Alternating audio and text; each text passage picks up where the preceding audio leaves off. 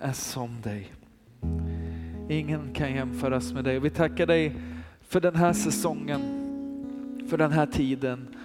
Mitt i allt som händer och sker så är vår djupaste känsla en djup tacksamhet över att få vara en del av ditt verk. Över att få vara en del av vad du gör i den här församlingen, en del av vad du gör i den här staden. Vi tackar dig för de här vännerna som, som precis har döpt sig. Vi tackar dig för att, för att det betyder någonting i ditt rike. Att människor blir funna av dig. Att människor som, som både har varit föräldralösa och familjelösa får hitta hem i dig och hitta hem i din församling. Herre, vi tackar dig för det du gör och vi ber mer Herre. Fortsätt ditt goda verk. Fler frälsta, fler dop Herre. Herre, vi tackar dig för att, för att du gör något nytt och vi ber att du skulle låta vårt inre öga se det. Att du skulle låta vårt inre öga igenkänna att du gör något nytt. Herre, vi tackar dig för att du gång på gång tar vår blick från våra omständigheter och fäster den på dig själv. Nu ber vi för den här stunden. Vi ber att du gör ditt ord än en gång levande och verksamt i våra liv. Herre, tala till oss. Kom helige Ande med din frid över hela den här lokalen. Kommer din frid in i varje storm, kommer din frid in i, in i varje oro, kommer din frid in i det som, som är stimmigt och rörigt. Herre, vi vill, vi vill möta dig. Den här morgonen så vill vi möta dig. I Jesu namn. Amen. Innan du sätter dig ner, kan du inte passa på att, hälsa på någon som du inte känner kanske. Speciellt varmt välkommen till dig som är i Citykyrkan för första gången. Vi är väldigt glada över att ha dig här. Bra jobbat gänget. Jag kan lägga på först.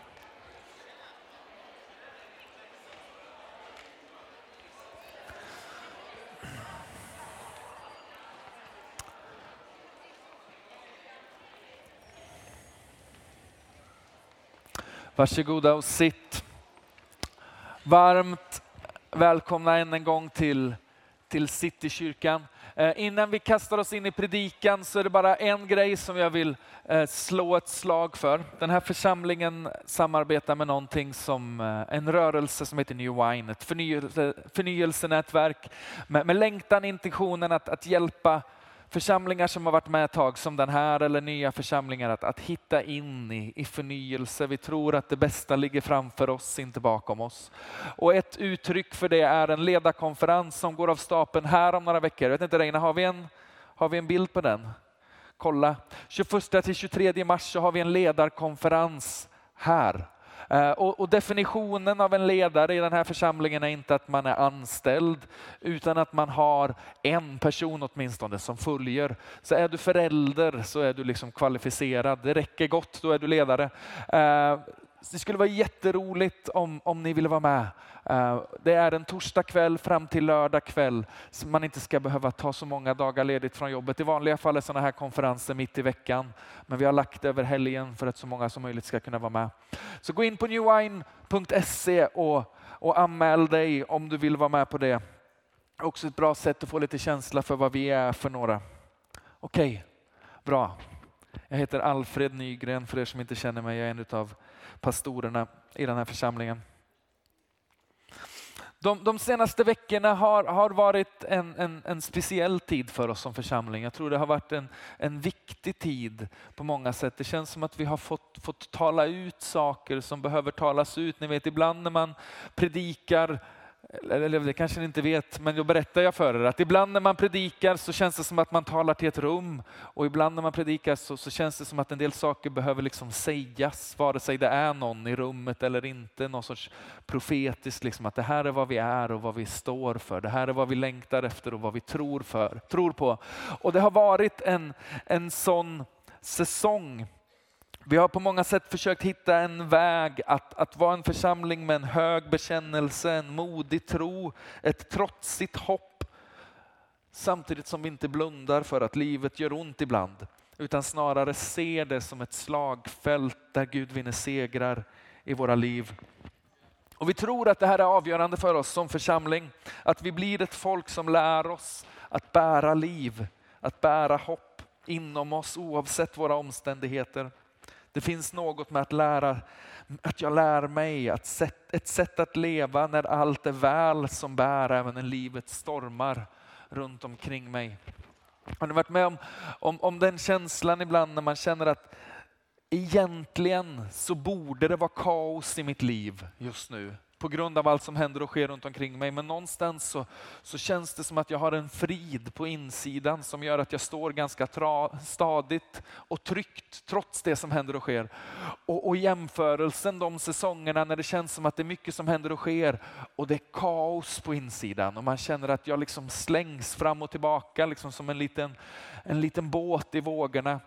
Jag tänker att det vi har pratat om de senaste veckorna och det vi ska fortsätta prata om idag, det är den där processen. Hur lär vi oss att vara fast förankrade mitt i allt som händer och mitt i allt som sker i det som vi kallar livet. Känns det okej? Okay? Vad härligt, skönt att vi är överens om det, för jag har inget annat förberett. Vi ska läsa tillsammans från andra Korintierbrevet kapitel 4, vers 16 till 18. Därför ger vi inte upp. Även om vår yttre människa bryts ner förnyas vår inre människa dag för dag. Vår nöd som är kortvarig och väger lätt bereder åt oss en väldig och överväldigande härlighet som väger tungt och varar för evigt. Vi riktar inte blicken mot det synliga utan mot det osynliga. Det synliga är förgängligt, men det osynliga är evigt. Vi ber igen. Herre, vi tackar dig för ditt ord. Vi tackar dig för att det aldrig går ut eh, förgäves. Vi tackar dig för att det alltid gör någonting i den som lyssnar. Så heliga Ande, vi ber dig den här söndagen, tala till var och en av oss så som bara du kan tala. Det där märkliga är att vi sitter bredvid varandra och ändå så hör vi olika saker för du ger oss precis det vi behöver i den stund vi är i. Så vi ber om en sån söndag där du talar till oss var och en. I Jesu namn. Amen. Fäst blicken har jag valt att kalla den här predikan. Jag vet inte, jag gillar när det är två ord. Jag tycker det är mer än så så börjar det bli rörigt. Fäst blicken, det är vad jag klarar av att liksom hålla igång. Vad är skillnaden mellan en tro som kollapsar när trycket blir högt och en tro som bär genom allt? Jag tänker att, att skillnaden finns alltid i vart min blick är fäst i hur jag hanterar min själ. I hur jag säkerställer att trycket på min insida alltid är högre än trycket på min utsida. Nu stängde jag av min iPad här, så får jag starta den igen. Vår nöd väger lätt i jämförelse med med hans härlighet läser vi. Det finns ett, ett, ett, ett ord som används framförallt i gamla testamentet för, för Guds härlighet som är kavod, som typ betyder tyngd. Det finns någonting i, i mötet med Jesus som, som bär på en, en djup tyngd, som, som ankrar mig, som, som ger mig stabilitet. Ni vet, när någonting blir lite topp tungt eller när vikten hamnar lite fel i vårt liv så, så har vi en tendens, kolla här kommer vattnet också, det här blir en bra söndag. Så har vi en, en tendens att, att få lite svårt med, med balansen. Jag hjälpte eh, några vänner att flytta i fredags. Amanda och Mattias flyttade från ena sidan av stan till andra. Och när man liksom packar ett släp så är det viktigt att, att, att vikten ligger i rätt ände av, av kärran. För annars så blir det väldigt ostabilt att köra. Är det någon som har varit med om det någon gång? För er som har kört med kärra, min erfarenhet av att köra med kärra sträcker sig till, till fredagens flytt med Amanda och Mattias. Men, men jag ringde min fru väldigt stolt och sa Helen, jag har backat lite med släp här precis. Och tänkte att det liksom skulle väcka någon sorts liksom så här, wow Alfred, vilken karakar du är. Och hon svarar mig, ja vad skönt att det inte bara är jag som behöver göra det längre. Det är liksom... livsfarligt. Tror man att man liksom kommer med något och så får man höra sanningen. För eh, sju, åtta år sedan var jag ute med min, min, min svärfar. Han hade en, en Volkswagen Charan, en ganska stor skjutsitsig bil.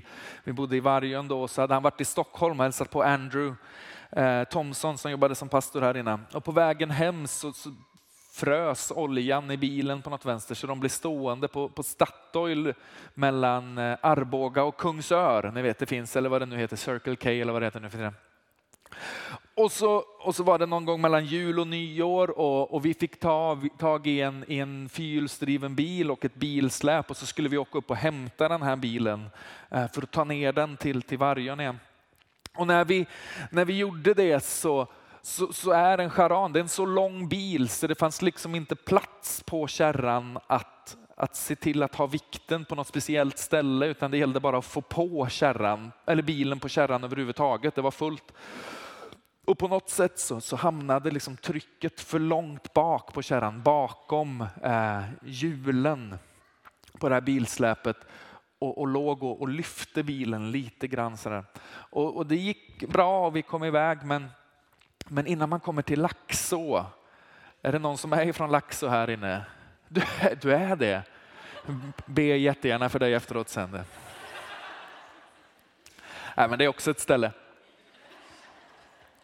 så är det ganska långa backar. Och när vi åker ner för de här backarna så känner vi liksom att nu rör sig släpet snabbare än bilen. Och så börjar det kränga lite grann. Sådär. Och så kränger det mer och så kränger det mer och helt plötsligt så släpper hela ekipaget och så slungas bilen runt så här och jag känner att nu dör jag på riktigt, jag höll mig fast. Alltså, och det är skönt att känna att man ändå har någon sorts fromhet i systemet. För jag är liksom Jesus ropar vi. Så det kändes ändå som en så kvitto på att någonting liksom har fastnat på rätt ställe. Och så kilar hela släpet fast mellan eh, sidoräcket och mitträcket så det bara låser så här. Och så, och så lyckades vi på något sätt att boxera loss det där och, och köra hem det och sen så blev det väldigt dyrt att laga den fyrhjulsdrivna bilen efteråt och släpet. Och så förmodligen mycket dyrare än vad den här sketna charanen var värd. Eh, och efter det, så säkert under ett och ett halvt års tid, så, så fick jag lite puls varje gång jag satt i en bil med ett släp på och man känner att det börjar vagga lite bak för att det finns något i muskelminnet som liksom ropar katastrof liksom när det händer. Och jag tänker att det där är, en någon sorts bild på på den där liksom känslan som vi kan ha i våra liv ibland av att någonting på utsidan just nu väger tyngre än det som är på min insida och därför så håller hela liksom ekipaget på att börja komma i svängning. Så jag behöver lära mig hur, hur, hur är jag tyngre på insidan än utsidan? Hur säkerställer jag att det som, som jag bär väger mer än det som jag går igenom. För annars så blir det väldigt ryckigt och svajigt och jobbigt att vara människa. Förstår ni mig? Fantastiskt. Och jag tänker att i grund och botten så handlar det om att jag behöver möta Jesus. Inte en gång, inte den där gången liksom på det där kampanjmötet för, för 50 år sedan när jag blev andedöpt eller vad det kan ha varit och liksom hade en omvälvande upplevelse utan jag behöver leva mitt liv i ett ständigt pågående möte med Jesus. För, för jag märker att, att på något sätt så har jag en förmåga att låta bilden av honom krympa över tid och låta omständigheterna runt omkring mig växa över tid. Han har inte förändrats. Han är fortfarande densamme igår och idag och i evighet. Men min bild av honom har en tendens att krympa. Och, och till en viss gräns kanske jag kan läsa mig till liksom, eh, att han väckte upp någon död, att han gjorde vatten av vin. Nej, inte åt det hållet. Det vill vi gärna tro ibland. Men han gjorde vin av vatten. Så var det. Eh, det var en del som tänkte, vad hände nu? Det var inget inlägg i någon debatt, bara en reflektion som kom till mig. men ni vet, jag läser mig till grejerna, men, men i slutändan så har jag ett behov av att, av att möta honom. Av att vara på den platsen när jag inser, hjälp vad stor han är. Min Gud är så stor, så stark och så mäktig. Det finns inget han inte kan göra. Jag behöver få, få låta den, den insikten liksom välla in över mitt liv för att se till att jag har hans, hans härlighet, hans tyngd, hans kavod på min insida på något sätt. Så när det börjar storma så flyger jag inte fram och tillbaka som en fellastad person med en charan på släpet. Utan jag står stadigt i mina omständigheter. Jag behöver möta Jesus. Det är därför vi tar så mycket tid för tillbedjan på söndagarna. Det är liksom en stund när vi tillsammans säger att vi, vi tänker utmana status quo. Vi tänker utmana den rådande liksom omständigheten och säga att vi, vi längtar efter mer. Vi tänker luta oss in i hans närvaro. Vi tänker jaga efter ett nytt möte med honom. Vi behöver lära oss att fästa blicken på Jesus, för han är vårt hopp. Och vi behöver lyfta blicken och fästa den mot himlen, för ibland är omständigheterna så bedrövliga att det som bär oss är liksom vissheten om att en dag ska jag få se honom ansikte mot ansikte. En dag ska jag få möta honom. En dag ska jag få stå inför hans tron. Jag behöver ha blicken fäst på Jesus och blicken fäst på, på belöningen. Att en dag ska jag få komma till himlen. En dag ska jag få möta min frälsare ansikte mot ansikte. Jag hittade en, en fantastisk berättelse om en, om en man som levde med blicken fäst på Jesus. Hur många har hört talas om Horatio Spafford? Så där, det, är inte, det var inte någon som ställer sig upp och ropar. Det är som när jag hade en bild på Burk-Kurt. Det var ingen som visste vem Burk-Kurt var heller. Det här är Horatio. Han föddes i början av 1800-talet Uh, eh, var en, en lekmannapredikant i, i Presbyterian-kyrkan i, i Chicago i USA. Han var god vän med D.L. Moody som en sån väckelsepredikant, uh, om man gillar att läsa om sådana saker. Framgångsrik affärsman som investerade merparten av sin förmögenhet i, i fastigheter i Chicago och, och det gick bra. Liksom. Han var välbärgad, han hade det väl förspänt, han hade en fru en son och fyra döttrar. 1971 så, så sveper en, en, en eld över Chicago, the great fire of Chicago. Eh, och, och liksom stora delar av stan brinner ner och därmed hela hans förmögenhet. Allt han äger och allt han har försvinner över en natt. Och eh, några dagar efter det här, eller en kort tid efter branden, så, så förlorar han sin son. Hans son dör, så han har liksom en ganska tuff period i livet. Så han och hans fru pratar och han har fått reda på att D.L. Modi har en stor väckelsekampanj i Storbritannien så de bestämmer sig för att åka dit. Det kan vara skönt att komma bort lite grann, det är skönt att göra någonting annat. Så de bokar biljetter på en, på en, eh, på en båt och ska åka iväg och precis innan de ska åka iväg så, så uppstår det någonting i hela hans liksom affärssituation som han behöver ta i. Så han skickar sin fru och sina fyra döttrar iväg med båten i förväg och så säger han jag tar nästa båt, jag kommer ett par dagar efter er. De åker ut på, på, på, på havet, ut på Atlanten och någonstans när de börjar närma sig kusten av, av Wales så är, det, så är det dimma och så kommer det ett fartyg som, som, som klyver båten och på 12 minuter så har, så har fartyget förlist, det har sjunkit.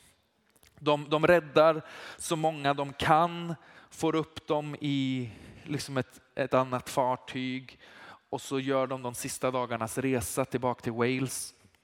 Och därifrån så, så skickar eh, Horatios fru ett telegram till sin man som bara lyder ensam räddad. Så hon har, så på, på ett par års tid så har han förlorat hela sin förmögenhet, sin son och nu har han förlorat fyra döttrar. Det är liksom en tuff resa.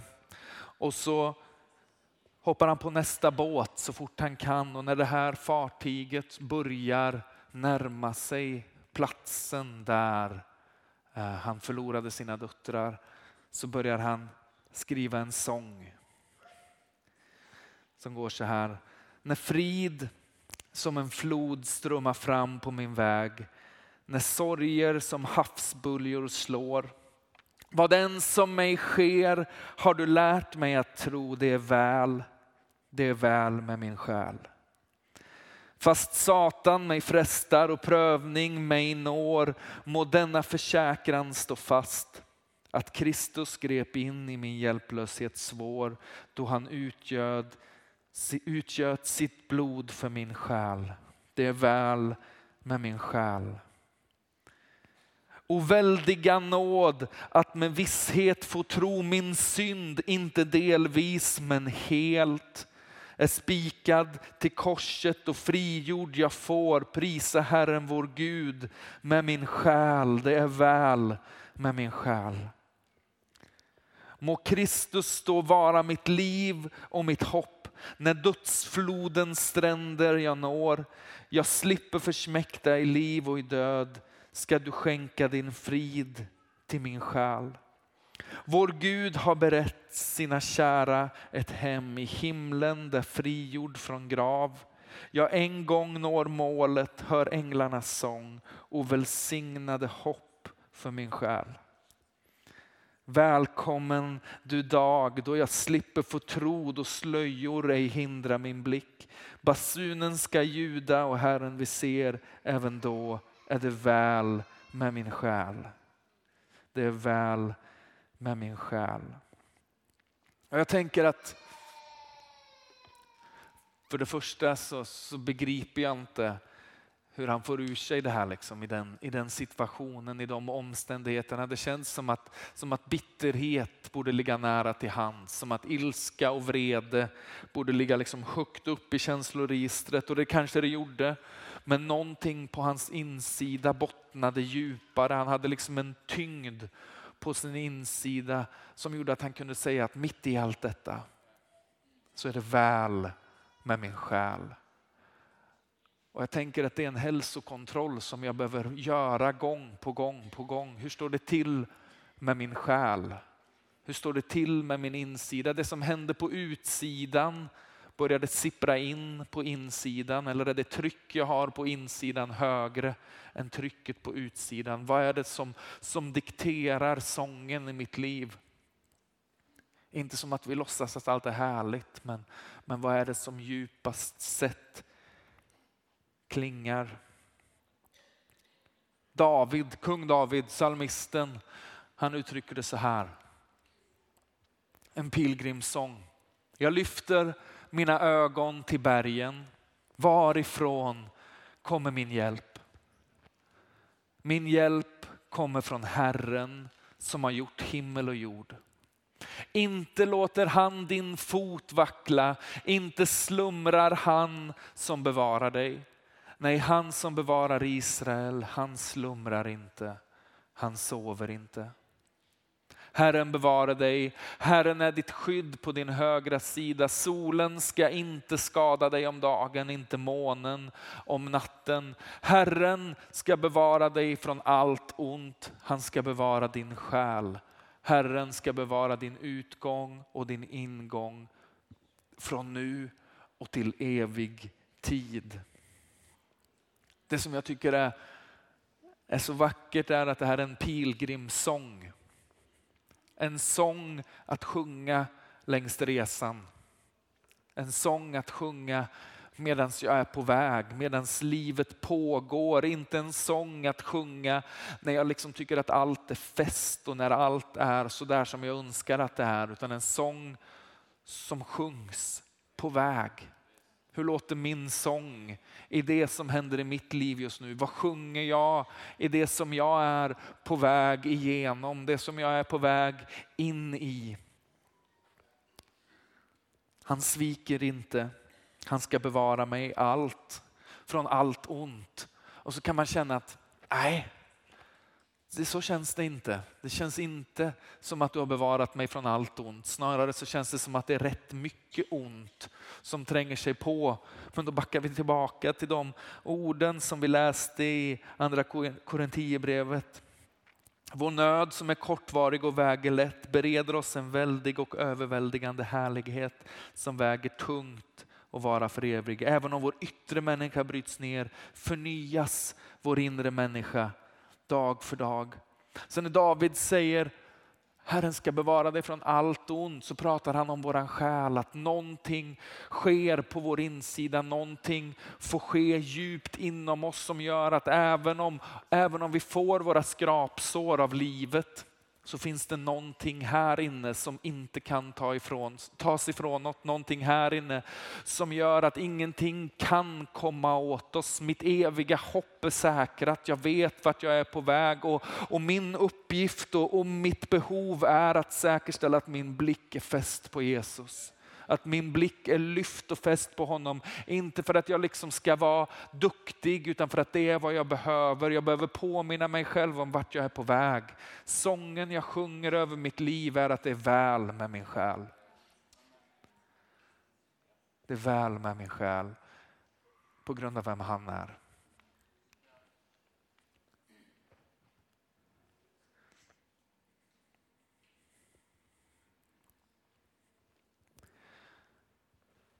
Jag tänker att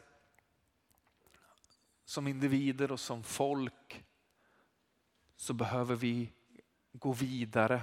Vi behöver alltid gå vidare. Vi behöver gå djupare.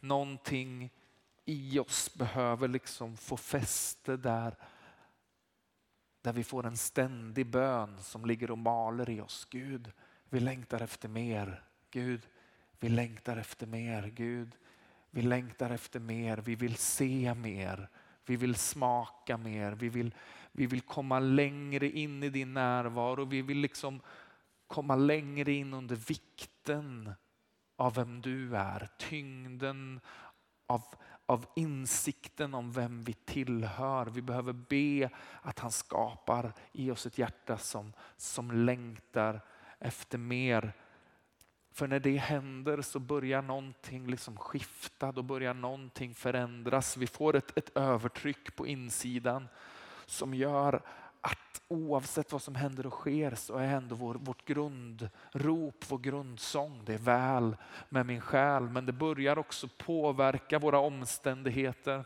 Det här är ett av mina favoritställen. Jesaja 6, jag vet inte hur många gånger jag liksom återvänder till det här på ett år. Året då kung Ussia dog såg jag Herren sitta på en hög och upphöjd tron. Och släpet på hans mantel uppfyllde templet. Någonstans så tänker jag ibland, helige ande låt mig, låt mig få liksom ana det här inför mitt inre. Hur det här, hur det här ser ut, hur det här liksom ter sig.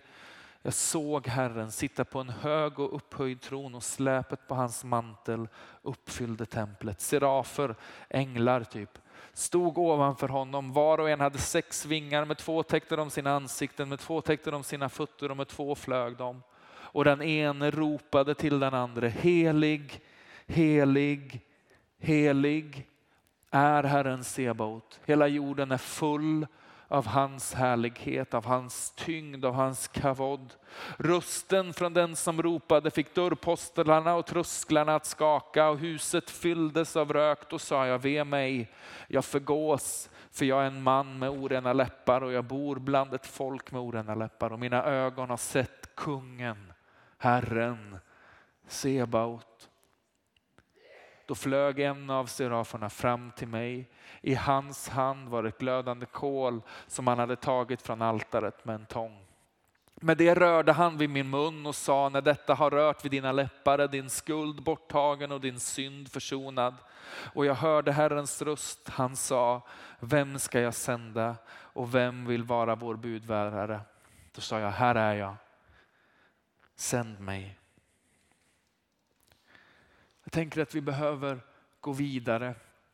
Att vi behöver gå djupare, att vi inte blir ett folk som, som nöjer oss med att, att stanna på lite avstånd och på något sätt betrakta Gud, utan blir ett folk som säger att hur nära kan vi komma?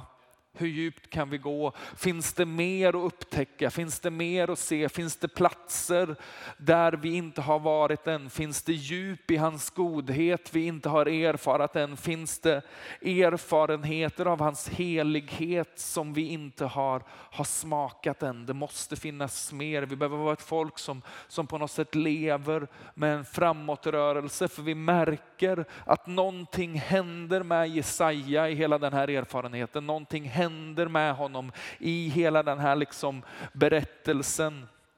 Det första som händer är att hans gudsbild igen exploderar, eller hur? Oj, vad stor han är. Hur mycket behöver vi inte de ögonblicken när vi liksom igen inser, oj om det är han som är för mig. Om det är han som är för mig, vem kan då vara emot mig? Om det är han som är på min sida, Någonting behöver liksom få, få lyftas av. Någonting behöver få uppenbaras gång på gång av hur hans härlighet är. För den tyngden är mitt livs ankare. Den tyngden är det som håller mig på plats när det stormar runt omkring mig. Den tyngden är det som gör att livet på något sätt funkar fast att det inte borde funka. Det är inte lätt, det är inte roligt alltid. Men någonstans känner jag att jag står stadigt för jag vet vem han är.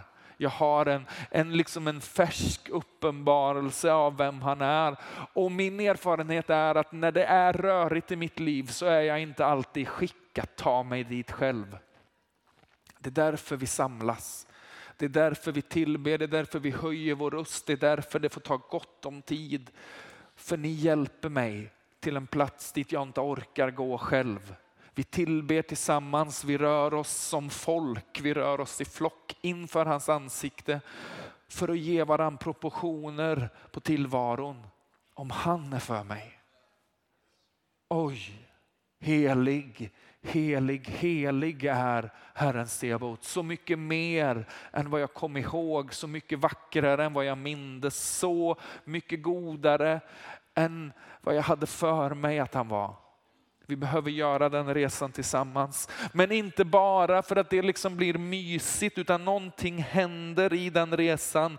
Mitt ins min insikt om mitt behov av en frälsare förnyas. Jesaja säger, ve mig, jag förgås. Det är så lätt att saker och ting i mitt liv börjar liksom byggas upp jag börjar samla på mig vanor och jag börjar samla på mig skit som, som faktiskt håller mig ifrån Gud. Som gör att jag på något sätt på insidan väljer att leva med lite avstånd för jag skäms eller jag känner mig rädd eller jag känner mig smutsig eller jag känner mig bara lite så här, ah, jag har tappat sugen. Det är inte så roligt längre. Men mötet med honom får oss att erkänna, ah, jag behöver dig. Jag behöver få renas igen, jag behöver få ta emot förlåtelse igen. Mina läppar är orena, någonting i mig behöver få liksom rättas till igen inför dig. Mötet med Gud kallar oss och drar oss in i, i frihet. För omvändelse handlar inte om att jag ska erkänna att jag är värdelös. Det välkomnar mig bara in i Guds närvaro igen. Gud, jag, jag behöver dig. Jag vill inte leva avskild. Jag vill leva nära. Och så händer nästa grej ögonblickligen i, i liksom Jesajas berättelse. Och jag tillhör ett folk med orena läppar. Någonting ändras i hur han ser på sin omgivning. Han blir liksom inte den, den småborgerliga frikyrklighetens liksom app, app, app världen, liksom, vad dåliga ni är. Det är inte längre hans hållning utan han börjar identifiera sig med sin samtid och sin, omva- och sin eh, tillvaro, sin omgivning. Och så säger han, Gud, jag är en del av det här. Förlåt oss. Han, han går från att vara någon som pekar till att bli en, en förbedjare, någon som ställer sig mellan Gud och folket och folkets vägnar och säger Gud förlåt dem för de vet inte vad de gör. Känner ni igen den bönen? Någonting händer i mötet med Gud som gör att Jesaja på något sätt tar folkets parti inför Gud och säger Gud förlåt dem. Helt plötsligt så så blir vi utåtriktade igen. Helt plötsligt så blir Jesaja på något sätt på folkets sida. Och så kommer den stora frågan från Gud, vem, vem vill vara min budbärare? Och så säger Jesaja, här är jag, sänd mig hur vi behöver möta honom gång på gång. För i det mötet så expanderar bilden av honom. Trycket på vår insida ökar. Vårt, vårt behov och vår bekännelse av att Gud, jag behöver dig. Jag kan inte själv, jag trodde det men jag misslyckas, jag, jag syndar, jag gör fel. Gud, jag lever i ett samhälle, i en kontext på en arbetsplats som är rätt trasig. Gud, vi, vi behöver dig där så vem vill gå? Här är jag. Hineini, Herre, här är jag. Sänd mig. Hänger ni med mig?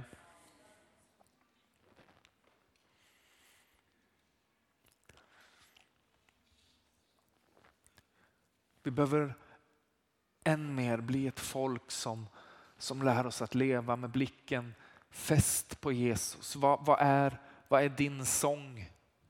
I dina omständigheter? Vad är, vad är din pilgrimssång? Är det ett det är väl med min själ? Eller är det bara den ärliga insikten om att det är inte så väl med min själ? Gud, jag behöver dig. För insikten om att det inte så rätt till syftar inte till att, att få oss att ta avstånd utan i det ryms en inbjudan till honom. Han är den som gör vår själ väl. Det är inte ett projekt jag sysslar med själv, det är någonting som händer i mötet med honom. Vi behöver som folk och som individer lära oss att, att, att luta oss in i hans närvaro. Och i det mötet med honom så gör han någonting i oss och med oss som gör att vi på något sätt när det börjar storma och när, när skeppsbrotten kommer ändå kan säga att mitt i allt detta, mitt i allt detta så är det väl med min själ. Vi ska fira nattvard tillsammans. Ni som ska tjäna vid nattvarden, ni kan få smita iväg och, och tvätta era händer be era böner. Och jag tänker att nattvardsbordet är en sån här plats, eller hur? Som någonstans syftar till att påminna oss. Gör detta till min åminnelse. Med andra ord, glöm inte bort att ni behöver en frälsare. Glöm inte bort vad jag redan har gjort för er. Glöm inte bort vem jag är. Glöm inte bort vad som finns tillgängligt för dig. Glöm inte bort att du inte behöver gå igenom det här ensam. Glöm inte bort att det här inte är din slutdestination. Glöm inte bort att det finns en möjlighet för dig att få sjunga en sång som säger det väl med min själ. I allt detta, i allt som händer och sker så är det ändå väl med min själ. Inte på grund av min förträfflighet men på grund av hans godhet och helighet. Jesus Kristus är mitt ibland oss. Han bjuder oss på nytt till den heliga nattvarden. I den måltiden ger han sig själv till oss. Ingen stege du ska klättra upp för, han är den som stiger ner. Han leder oss in i en djupare gemenskap med varandra och utrustar oss för vittnesbörd och tjänst. Vi ska ta en liten stund för, för syndabekännelse. Vi är inte alltid så vana med det uttrycket. Men egentligen så säger vi bara, helige ande, är det någonting som, som jag har liksom låtit gå lite för långt i mitt liv? Om som jag bara behöver be om förlåtelse för, som jag behöver vända om ifrån. Det handlar inte om att du ska gå tillbaka till sommaren 74 och leta upp det värsta som har hänt.